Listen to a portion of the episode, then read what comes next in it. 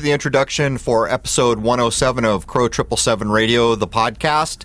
Uh, first things first here, we have opened up a Steemit account, so head over to Steemit to check us out. And uh, Jason and Rose will be adminning a new Facebook account. As we've mentioned in past episodes, search returns are becoming very choked.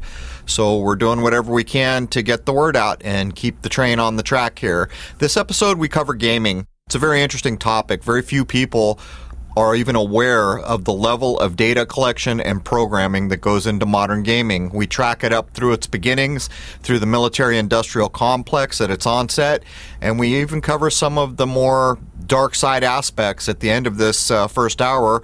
You'll hear about how an audio designer for one of these gaming places uh, was given actual audio from a slaughterhouse where pigs were being killed to use in a game as a soundtrack for demons. And you can only imagine what that might do to the psyche of a young kid playing these games, as mostly children do play these games. Anyhow, it is a very interesting episode. So jump in. Uh, let's jump in with Jason and check us out on Steemit. And if you dare, it's choking me to death. You can go over to Facebook. So there it is, man. Cheers. All right, man. Welcome to Crow Triple Seven Radio. This is the podcast. We're doing episode 107, and I have Jason Lindgren with me. Welcome, Jason. Good morning, Crow. So I'm getting a ton of emails from people just about all kinds of stuff. I keep getting emails that say Ebola and green are back in the news. So I guess people have picked up on that little nonsense. But people had sent me uh, Russian cosmonauts, I guess, uh, in their little capsule going up with a stuffed animal like a pair of fuzzy dice, um, you know, going up in a rocket. And I just had to laugh because it's stated that a rocket basically travels at five miles per second to escape so called Earth's gravity. And we know that a rifle bullet is only traveling at 3,400 feet per second. And we know that a mile is 5,280 feet.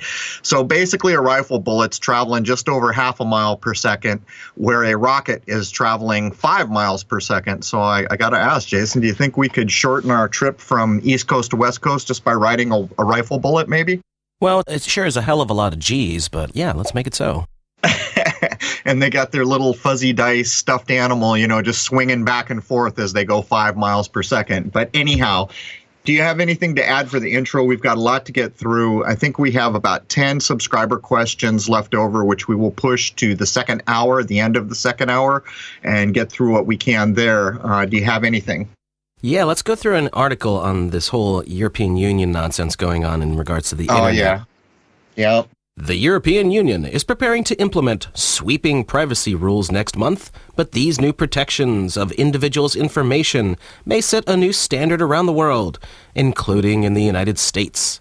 Beginning May 25th, under the new General Data Protection Regulation, companies that collect or mine personal data must ask users for consent. No longer will firms be able to bury disclosures about pervasive tracking in hard to read legal disclaimers. So here is where the big takeover starts. Sounds like a good thing, right? They're all out to protect our data, but let's break it down to its basics. The European Union is an unelected body. And so why the hell is an unelected body in Europe having any say in in the rules for the internet of the United States? Right now, my media server for this podcast was just taken over by European Union guidelines. I kid you not. Data collection and all this other nonsense going on. PayPal and credit card gateways um, that we use for subscription are now paying an extra percent, which is being attributed to the European Union. So, I mean, what are we to make of this, Jason? This is how they always roll it out, right? The European Union's taken over the United States and every other country that wants to use the internet. They will now implement the rules based on the false idea of terrorism, and uh, we're all supposed to just roll over. But by the way, they're doing it to protect our data. This is where it starts, man. Well, I've been saying this for quite a few years now. They don't need to do a militaristic world order. That's way too obvious. It's easy just to legislate us to death. Well, th- th- this is beyond the pale. The European Union is basically an unelected governing body. You know, Britain had everything to do with starting it and then backed out. I guess the Queen doesn't want to be ruled over by an elected governing body. Who knows what the reason for all that is? My point is, is at what point did the United States of America decide that an unelected body in Europe was going to dictate the rules and regulations that you know, arbitrate how we use the internet. And as I mentioned, my media server, PayPal, all of it now under EU guidelines. Uh, it's beyond the pale, man. I think the whole European rule thing started around 1776. well, I guess you could make that point. But anyhow, we've got a hell of a lot to get through. We're going to be covering video games in episode 107 here. And one one interesting thing as I was going through the timeline that Jason had put together, for the most part, maybe not in the very beginning, we were alive during this timeline. So we actually know um, that most of the timeline we're going to lay down here is resembles accurate, you know, according to when it happened. While we may not know the actual date of what year it currently is, we do in fact know that most of what we're going to cover here happened in our lifetimes, uh, barring the first computer bit that we're going to get through here, which goes back to about World War II. Anyhow, Jason, straight over to you. We better start pumping through. So, what is a video game? It's a game played by electronically manipulating images produced by a computer program on a television screen or other display screen. Okay, so let's put some context around this really early in the game. We're going to get into a lot of concepts here. And basically, for my part, what this is aimed at is we have now entered a world where when you go out, you see so many people with their faces just stuck in electronic device. The younger generation, they're not going outside and playing like we did when I was a kid. They're stuck around video games. Video games, as we will get in here, trumped the value of Hollywood movies many, many years ago by many, many times. We have pointed out the programming nature of television and movies, and gaming is this on steroids because it creates that idea of entertainment into an interactive mode where not only are you being programmed, you're now doing actions according to the game. But anyhow, go ahead, Jason. So let's talk about today before we take a walk back through history. The video game industry is the economic sector involved in the development, marketing, and monetization of video games. It encompasses dozens of job disciplines, and its component parts employ thousands of people all over the world. The gaming industry as a whole generated over $100 billion in 2017. The 2017 Year in Review report by Superdata shows that mobile games remain the biggest sector, generating $59.2 billion, followed by PC games at 33 billion and consoles at 8.3 billion. This trend is, of course, predicted to continue ever upward, with constant technological advances making games always more engaging, immersive, and addictive as the years go by. So here it is, man. This is where we are now. There is a natural world around us, which in fact is illusory in its nature, which human beings need to get to the bottom of to grow up a little bit. And yet, here is another layer of illusion which pulls you from the natural world. Um, they're even making fun of us in so many television commercials these days where they actually offer you insurance for your pizza. That's right. That's how precious your pizza is now. And the example they give in the episode is that a guy's got his face so far into his smartphone that he forgets that he leaves his pizza on top of his car. They're making fun of what these devices are doing. Uh, they're creating a completely illusional kind of artificial reality, and so many of us have been pulled into it. So let's go back in time. The first electronic digital computers, Colossus and ENIAC, were built during World War II to aid the Allied war effort against the Axis powers. Shortly after the war, the promulgation of the first stored program architectures at the University of Pennsylvania, Cambridge University, the University of Manchester, and Princeton University allowed computers to be easily reprogrammed to undertake a variety of tasks, which facilitated commercializing computers in the early 1950s by companies like Remington Rand, Ferranti, and IBM. This in turn promoted the adoption of computers by universities, government organizations, and large corporations as the decade progressed. It was in this environment that the first video games were born. And people should not forget, it's pointed out here how the EDU or the educational, the universities got some of the earliest internet that was rolling out to the public beyond the military.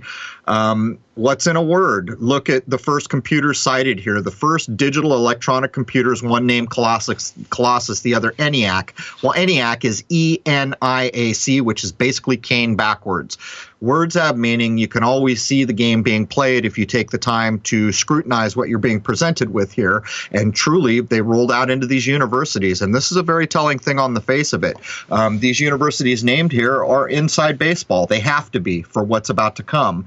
Um, and on top of it, well, I'll save this for a bit later, but I was going to point out that when you look at the naming of any of these devices or their number, as we pointed out with the Xbox 360 going from 360 to 1, hitting the 9 completion number and rolling around to a new cycle, there is information in all these things that tell you something about where you are in a given cycle. Go ahead, Jason. 1952.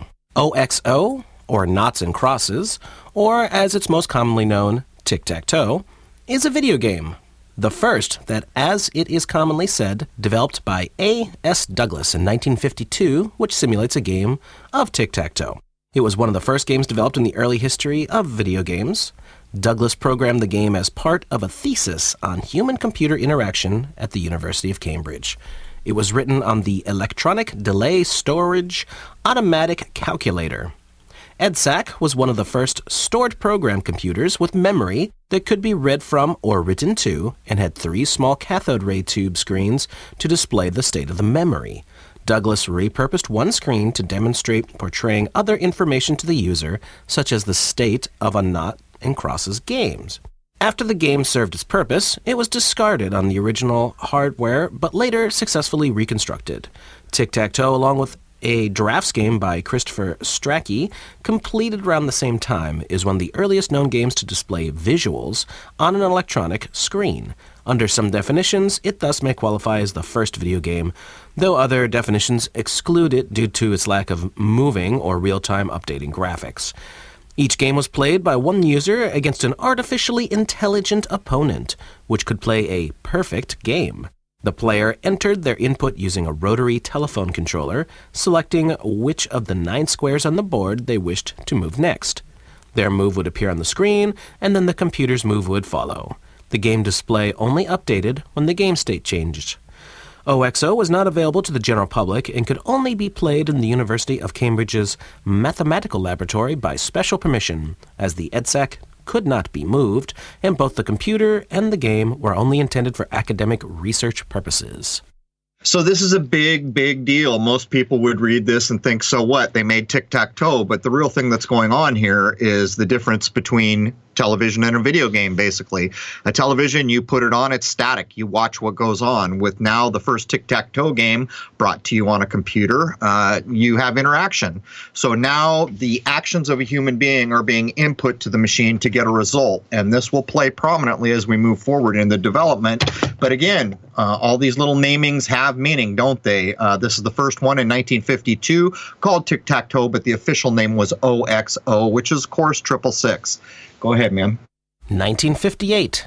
Tennis for Two, a sports video game developed in 1958 which simulates a game of tennis, and was one of the first games developed in the early history of video games. American physicist William Higginbotham designed the game for display at the Brookhaven National Laboratory's annual public exhibition after learning that the government research institution's Donner Model 30 analog computer could simulate trajectories with wind resistance. He designed the game, displayed on an oscilloscope, and played with two custom aluminum controllers in a few hours, after which he and technician Robert V. Dvorak built it over three weeks. The game's visuals show a representation of a tennis court viewed from the side, and players adjust the angle of their shots with a knob on their controller and try to hit the ball over the net by pressing a button. The game was very popular during the three day exhibition, with players lining up to see the game, especially high school students. It was shown again the following year with a larger oscilloscope screen and a more complicated design that could simulate different gravity levels. It was then dismantled and largely forgotten until the late 1970s when Higginbotham testified in court about the game during lawsuits between Magnavox and Ralph H. Baer over video game patents. Since then, it has been celebrated as one of the earliest video games, and Brookhaven has made recreations of the original device. Under some definitions, Tennis for Two is considered the first video game, as while it did not include any technological innovations over prior games, it was the first computer game to be created purely as an entertainment product rather than for academic research or commercial technology promotion. So this again is very telling. You know, we're talking about 1958 here when they basically invented what people will remember as Pong. I think it was the 1970s, and I lived in a family where there wasn't even a color TV in the house until the late 80s. Not even kidding. Uh, but there was a Pong uh, unit for our black and white TV uh, sometime in the 70s. People of my generation will remember Pong, but it's a little telling to consider that this game was designed and loved in 1958, yet it never really rolled out to be sold and part of the mainstream narrative until the 1970s. And if I had to venture a guess, and it is a guess, I think the first time we see this in any way that people are going to remember it is in a game called Pong. Next, we have 1962 Space War. It's a combat video game developed in 1962 by Steve Russell in collaboration with Martin Graetz and Wayne Wiitanen, and programmed by Russell with assistance from others including Bob Saunders and Steve Piner. It was written for the newly installed DEC PDP 1 at the Massachusetts Institute of Technology. After its initial creation, Spacewar was expanded further by other students and employees of universities in the area, including Dan Edwards and Peter Sampson. It was also spread to many of the few dozen, primarily academic installations of the PDP 1 computer, making Spacewar the first known video game to be played at multiple computer installations. The game features two spaceships, the Needle and the Wedge, engaged in a dogfight while maneuvering in the gravity well of a star. Both ships are controlled by human players. Each ship has limited fuel for maneuvering and a limited number of torpedoes, and the ships follow Newtonian physics, remaining in motion even when the player is not accelerating. Flying near the star to provide a gravity assist was a common tactic. Ships are destroyed when hit by a torpedo or colliding with the star. At any time, the player can engage a hyperspace feature to move to a new random location on the screen, though each use has an increasing chance of destroying the ship instead. The game was initially controlled with switches on the PDP 1, though Alan Kotok and Bob Saunders built an early gamepad to reduce the difficulty and awkwardness of controlling the game. Space War is one of the most important and influential games in the early history of video games. It was extremely popular in the small programming community in the 1960s and was widely ported to other computer systems at the time. It has also been recreated in more modern programming languages for PDP 1 emulators. It directly inspired many other electronic games, such as the first commercial arcade games, Galaxy Game and Computer Space from 1971, and later games such as Asteroids from 1979. In 2007, Spacewar was named to a list of the 10 most important video games of all time, which formed the start of the game canon at the Library of Congress. Wow, so much in this bullet point, all the way back to 1962. This is maybe, I guess, what's being recognized as the first real kind of video game that lends itself to what's to follow. But what do we see here? We see the introduce the introduction of violence, and we see the introduction of what it's like to be in space these things are programming us all. Um, video games add a level of violence into our world, particularly for the young generation that would not exist otherwise, because these young people are not going to sit around and listen to the nonsense on Fox News or CNN or the other fear porn that's spouted on local news. Children or young people would be doing something else. Yet, in, involved in these games, which have their root back here to 1962, the first two things that get introduced is the idea of what it's like to be in space and violence. So there it is, man. Here comes becomes the you know the push for where we are now.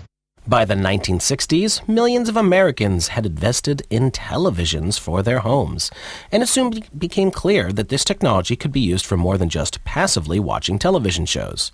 In 1966, while working for defense contractor Sanders Associates Incorporated, an engineer named Ralph Baer began to experiment on how to play games on a television set. Between 1967 and 1969, he and colleagues Bill Harrison and Bill Rush created several video game test units. The result was a device nicknamed the Brown Box, a prototype for the first multiplayer, multi program video game systems. Sanders licensed the system to the company Magnavox. In 1972, Magnavox released the design as the Magnavox Odyssey, which would pave the way for all the video game systems that would follow. And just like the internet, where does it start? It starts with defense contractors. Uh, very few people are actually aware of the history of the internet, things like ARPANET and how they were well known quantities well before the public ever got any inkling of them. Then they were rolled out into the universities, as we showed the early video game ideas were. And then eventually they made their way out to the general public through things like AOL. But gaming is no different here. Um, we're seeing the beginnings of it here. And who are they? They are defense contractors. Jumping back a little bit to 1970, the introduction of medium scale integration transistor transistor logic circuits combining multiple transistors on a single microchip had resulted in a significant reduction in the cost of computing, which helped usher in a new wave of mini computers costing under $10,000. While this was still too costly for home use yet, these advances lowered the cost of computing enough that it could be seriously considered for the coin operated games industry, which at the time was experiencing its own technological renaissance as large electromechanical target shooting and driving games like Sega Enterprise's Periscope from 1967 and Chicago Coin's Speedway from 1969 pioneered the adoption of elaborate visual displays and electronic sound effects in the amusement arcade. As a result of these newer advances, when a recent engineering graduate from Utah with experience running coin operated equipment named Nolan Bushnell first saw Spacewar at sale in late 1969 or early 1970, he resolved to build a coin operated version for public use and his profit. Enlisting the aid of an older and more experienced engineer named Ted Dabney, Bushnell built a variant of Spacewar called Computer Space, in which a single player controlled spaceship dueled against two hardware controlled flying saucers. Released in late November or early December 1971 through Nutting Associates, the game failed to have much impact in the coin operated marketplace. However, there was more to come from these folks. Right. So in in my generation, when the arcades open and the coin operated cost you a quarter to play, uh, it was a big, big deal, and it made a lot of money for a small period of time, and that's what we're about to get into here. And and also, I would ask Jason, why is it always the names we recognize like Bushnell? Why you know why isn't it always just some guy like John Smith? Hard to say, you know. right. In 1972, Nolan Bushnell and Ted Dabney decided to strike out on their own and incorporated their pre existing partnership as definitely something you've heard of, folks Atari. After seeing a demonstration of the Magnavox Odyssey ahead of its release, Bushnell charged new hire Allan Alcorn to create a version of that system's table tennis game as a practice project to familiarize himself with video game design. Alcorn's version ended up being so fun that Atari decided to release it as Pong. Available in limited quantities in late 1972, Pong began reaching the market in quantity in March 1973, after which it ignited a new craze for ball and paddle video games in the coin operated amusement industry. The success of Pong did not result in the displacement of traditional arcade amusements like pinball, but did lay the foundation for a successful video arcade game industry. Roughly 70,000 video games, mostly ball and paddle variants, were sold in 1973 by a combination of recent startups like Atari, Ramtek, and Allied Leisure, and established Chicago firms like Williams, Chicago Coin, and the Midway subsidiary of Bally Manufacturing. So this is all accurate. I was there. I remembered it. I referenced Pong earlier. We're looking at 1972 here, but you know, one of the real big differences here is where you could take something like Star Wars from 1977 and show how it really affected American culture. Um, here back in 1972, the same thing happened, except these things were coming into our house. And the big deal was is that a television was just for looking at up until this point. For the first time, you could plug this little thing into your TV and interact with it, and it caught on like wildfire, Jason. Yeah, I mean, this is a little before my time, but I definitely remember how these things caught on throughout the 70s. Right, and there's no doubt, uh, as described here, is exactly what I remember seeing. Um, and when, as it goes a little further here, and we get into the video arcades, even the older games, um, things like pinball, they just got better. They never really went away. Uh, and you'll be surprised too. You know, the arcade gaming window was really quite small when you look back on it now, but it had a massive impact on our culture. Home game systems began to be seen in the 1970s, a lot of which had to do with variations on Pong, but nothing like what will be coming in the last years of the decade. Interest in video games and accompanying sales fluctuated up and down throughout the second half of the 1970s, with pinball games taking over some of the spotlight in commercial settings, until the release of a little game you may have heard of called Space Invaders by Midway in 1978 right? There's no one of my generation that's not familiar with these things. And as a matter of fact, even in the common culture of today, where things like, let's take Marvel movies, that's the biggest thing going right now, owned by Disney Studios, right? Um, they still make references within their movies. Uh, Iron Man looks over and says, look, that guy's playing Galaga. Right? These references are still being made to demonstrate the massive impact uh, that gaming has had on our culture. While we have the golden age of video games in arcades starting in the late 1970s with hits like Breakout, the aforementioned Space Invaders, Asteroids, Galaxian, and later in the early 1980s, Defender, Missile Command, Pac Man, Galaga, Donkey Kong, Q*bert, and Ms. Pac Man, and others as well, of course, we have the cartridge style home console era beginning, a phenomenon that lasts until the present day. Early big players in this were the Fairchild Channel F in 1976, Magnavox Odyssey 2 in 1978 79, Intellivision in 1979, and ColecoVision in 1982. But let's not forget the most famous and definitely part of my past the Atari 2600.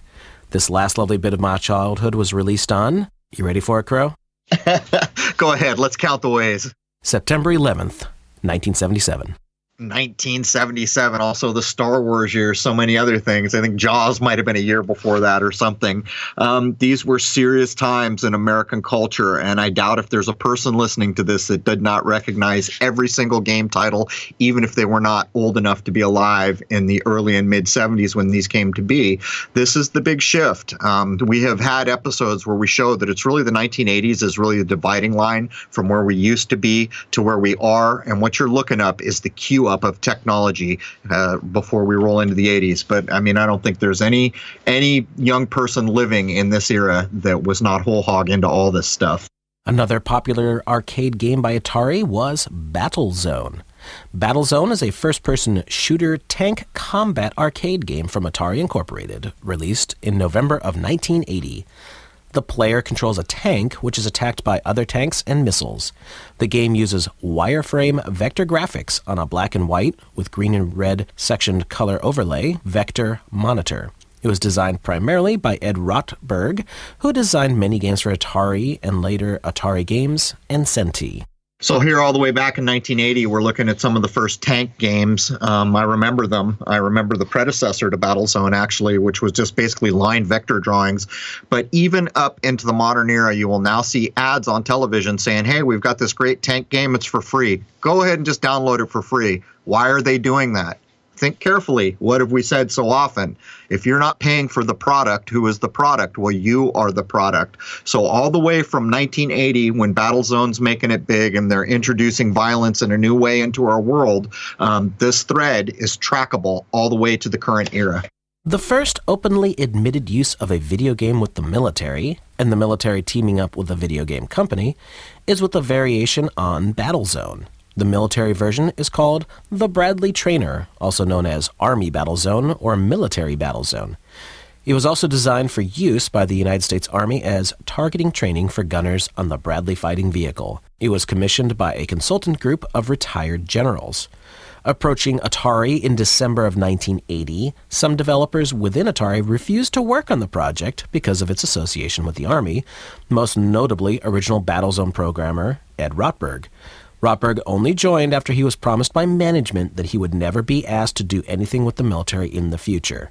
According to Rotberg, it took him three months of constant work to develop the prototype version of the Bradley Trainer. Only two were produced. One was delivered to the Army and is presumably lost, and the other is in the private collection of Scott Evans, who found it by a dumpster in the rear parking lot at Midway Games. The gunner yoke was based on the Bradley fighting vehicle control and was later reused in the popular Star Wars game. The Bradley trainer differs dramatically from the original Battlezone as it features helicopters, missiles, and machine guns. Furthermore, the actual tank does not move, the guns simply rotate. So here we have it. One of the early programmers, Mr. Rotberg, uh, he didn't want nothing to do with it, and he'd already designed some tank games. Uh, he could see the violence in it. He could see the open acquisition and ideas from the military and the military getting involved.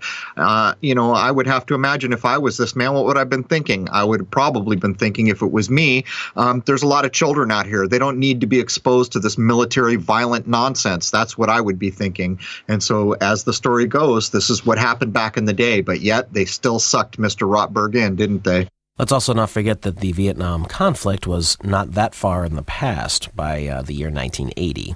Right. Um, you know, there were a lot of Vietnam vets at this point. Uh, it just, you know, there, there's never going to be a time when we can't separate the programming uh, from an actual real world where there's nature and all these other things that we could pay attention to, and these types of things. As we get into this, video games are going to be hugely responsible for the amount of violence that enter the minds of people in this world. It's all there is. You know, I have nephews, and they have a whole lexicon: kill them, shoot them, frag them.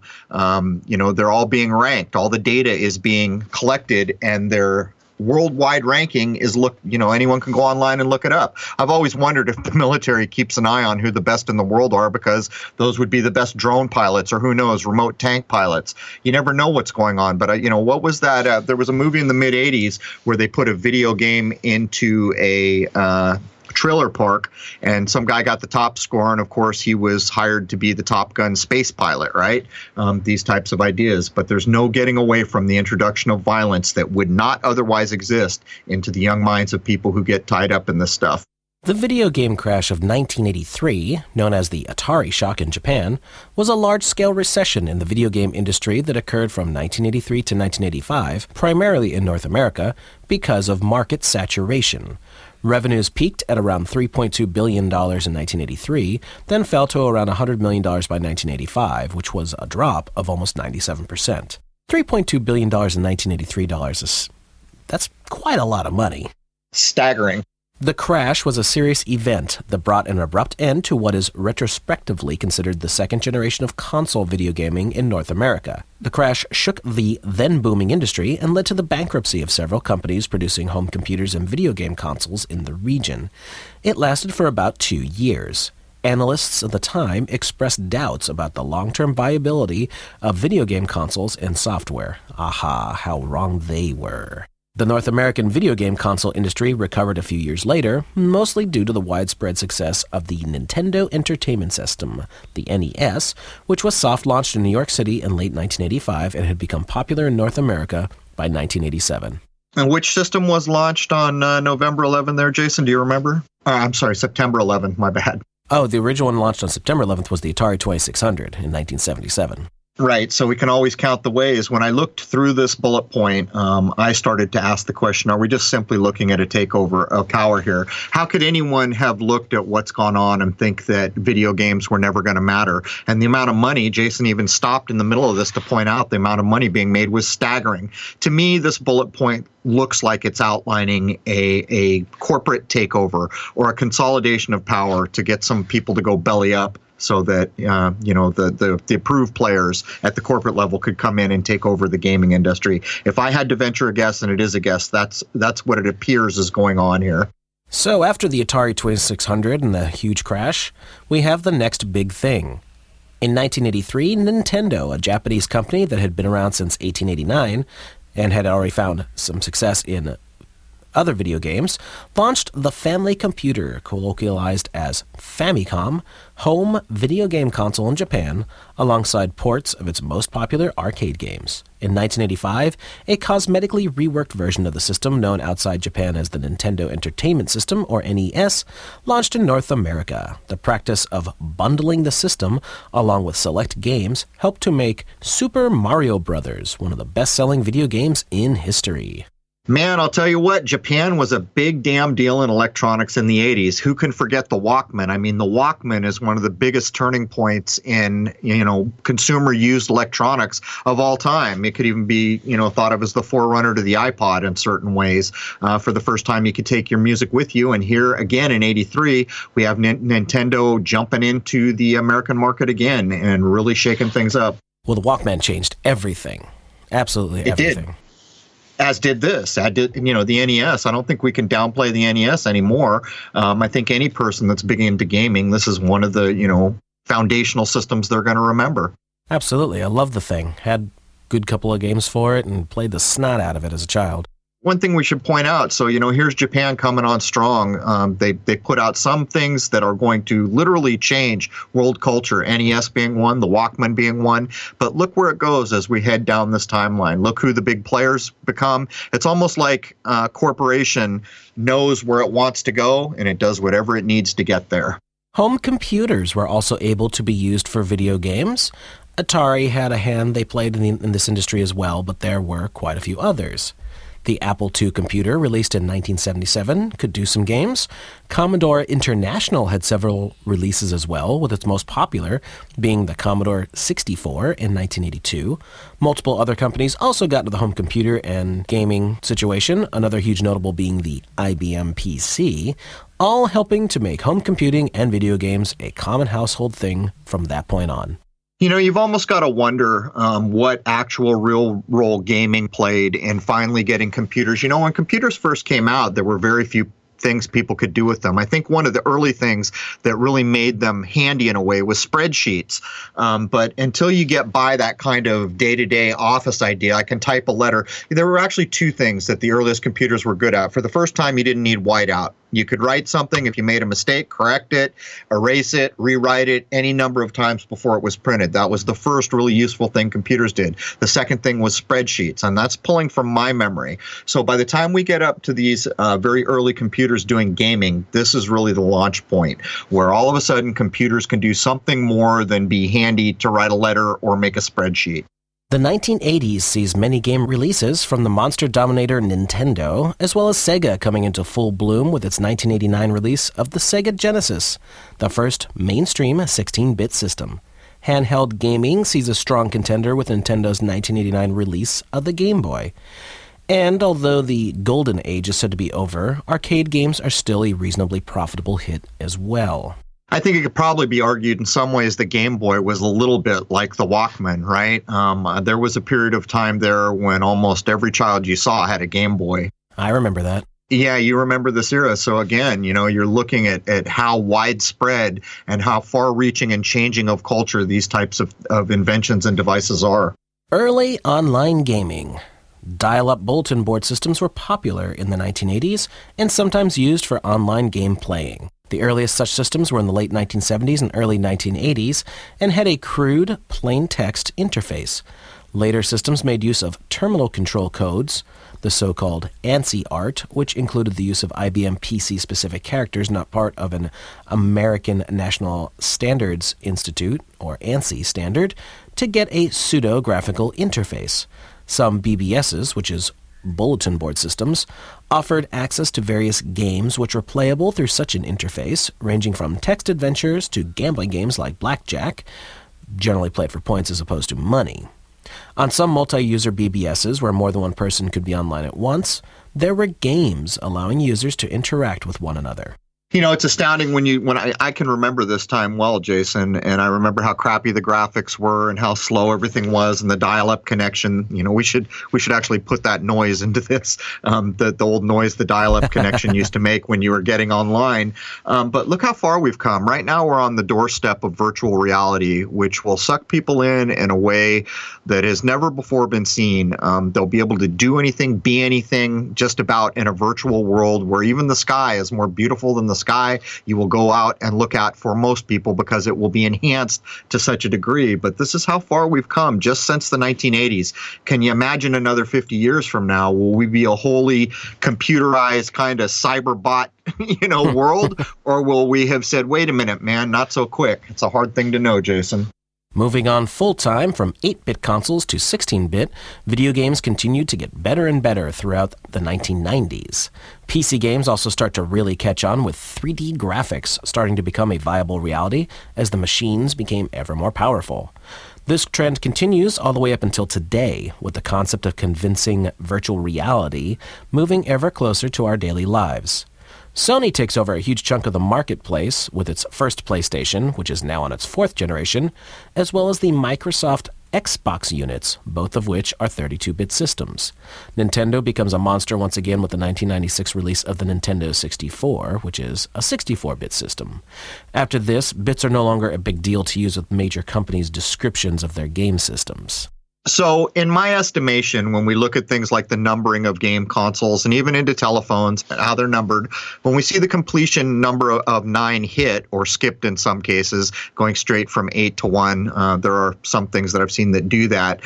What you're looking at is occurring right around the, the beginning of the 2000s. And in my view, when they start rolling the 360 to the one and these other types of types of ideas hidden in the naming and the numbering of these platforms, is when they hit that one, you're looking looking at the beginning of a new cycle when they really have some new data collection possibilities up and running with the Kinect in the Xbox system and many other ways, not to just throw aside the Kinect but even the interaction that you were doing with your with your gaming system all that data is being collected and data mined. So in my view when we get to the 2000s this is the real dividing line. In the same way the 1980s is the change point for the way culture used to be in this country to the way it is now. The 2000s is the technical change point you agree with that, Jason? Yes, because into the 2000s, we have a new contender for gaming domination Microsoft's Xbox.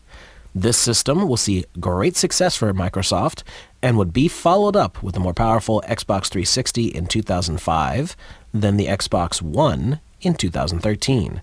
The Xbox 360 would also introduce the user to the Kinect system. Kinect, which was codenamed Project Natal during its development, is a line of motion sensing input devices that was produced by Microsoft for the Xbox 360 and Xbox One video game consoles and Microsoft Windows PCs as well. Based around a webcam style add on peripheral, it enables users to control and interact with their console computer without the need for a game controller through a natural user interface using gestures and spoken commands. What does this mean? It's watching you. All the time. And, you know, who can forget? Uh, most of us listening to this podcast were alive in this time, I would estimate, in 2013.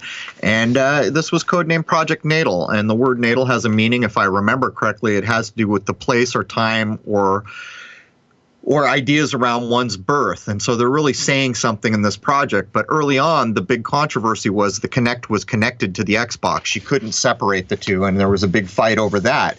But basically, what it comes down to is the Kinect is watching all the time, isn't it? And all that data is being collected. It's a bit like uh, what are these stupid devices called now, Alexa, and these other things that people have been fooled into putting into their homes, where everything they do is monitored by these devices. The way they talk, the way they move, the things they turn on, the things they turn off, the car they have, all of it a known quantity and therefore collectible by data mining. Um, this is really where it starts with Xbox and the Kinect, in my view. I, I am quite appalled about the whole Alexa and all the other variations of it. People know that these things are listening to them and they just don't care. So, can we honestly say here that the conditioning over the decades has worked? I'm going to go with yeah.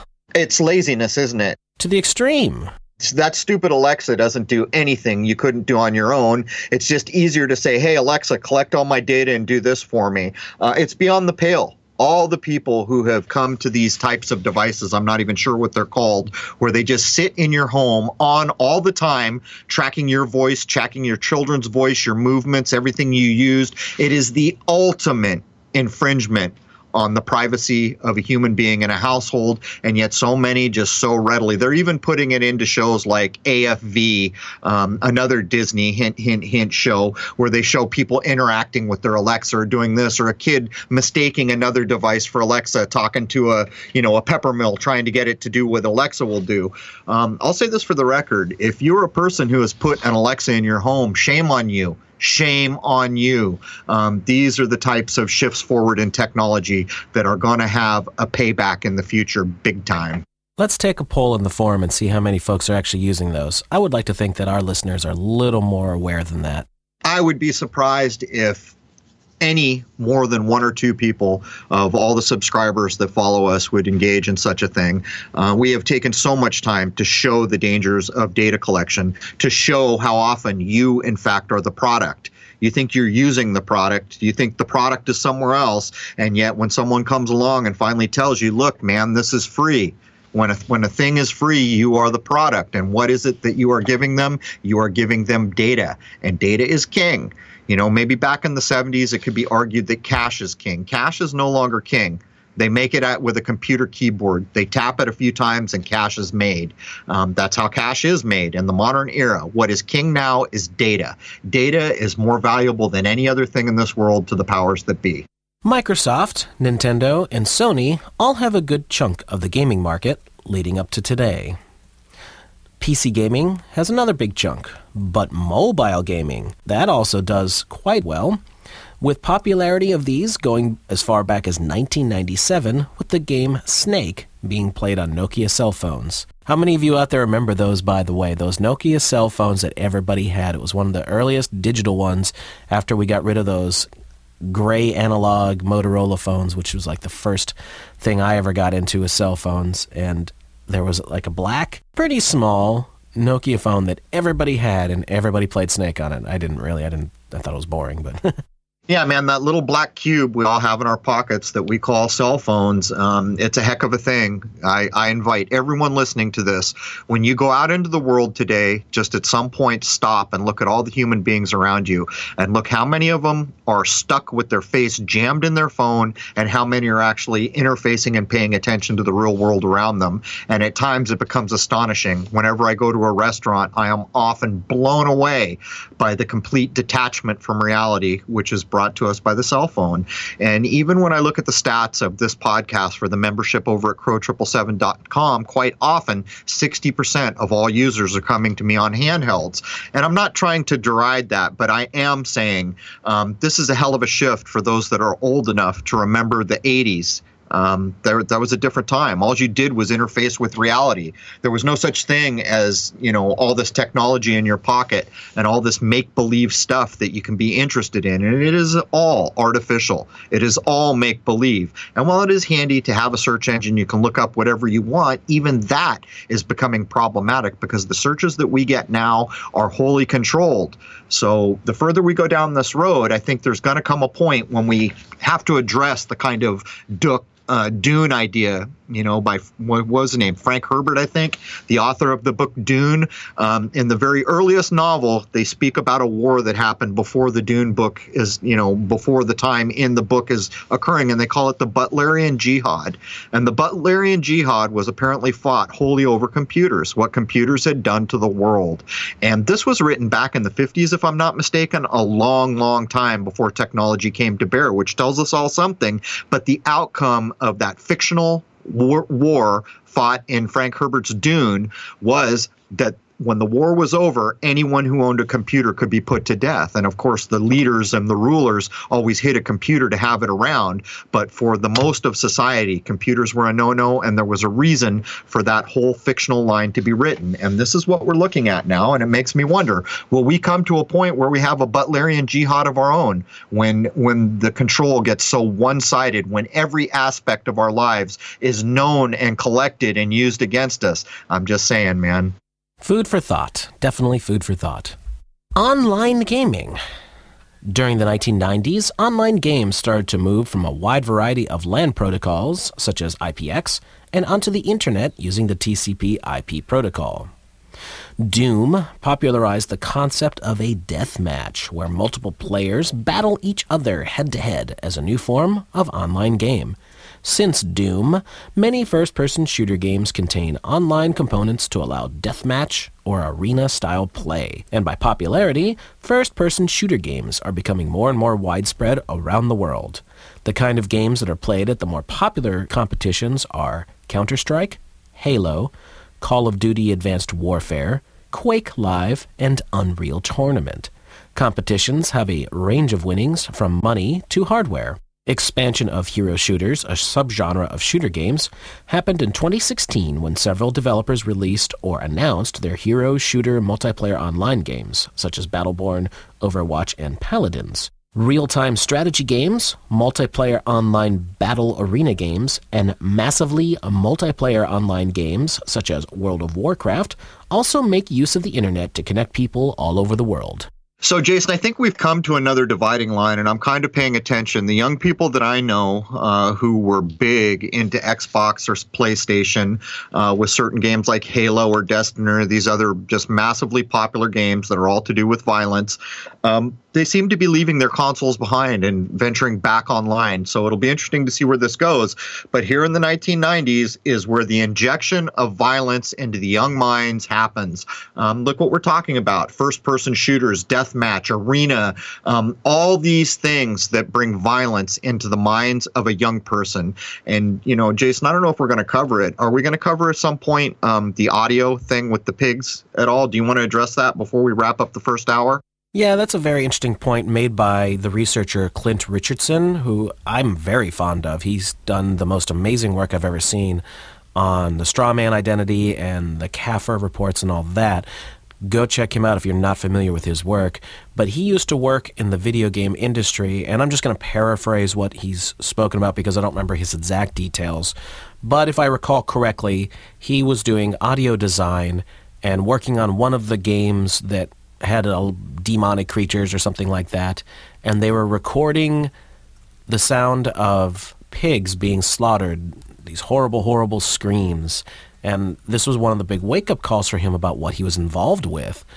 They were taking the, the, the sound of agony and mixing it and doing what audio engineers do to make it for the demon sounds. And just think about what that does to your psyche, even if you just think, oh, it's it's a not real demon thing.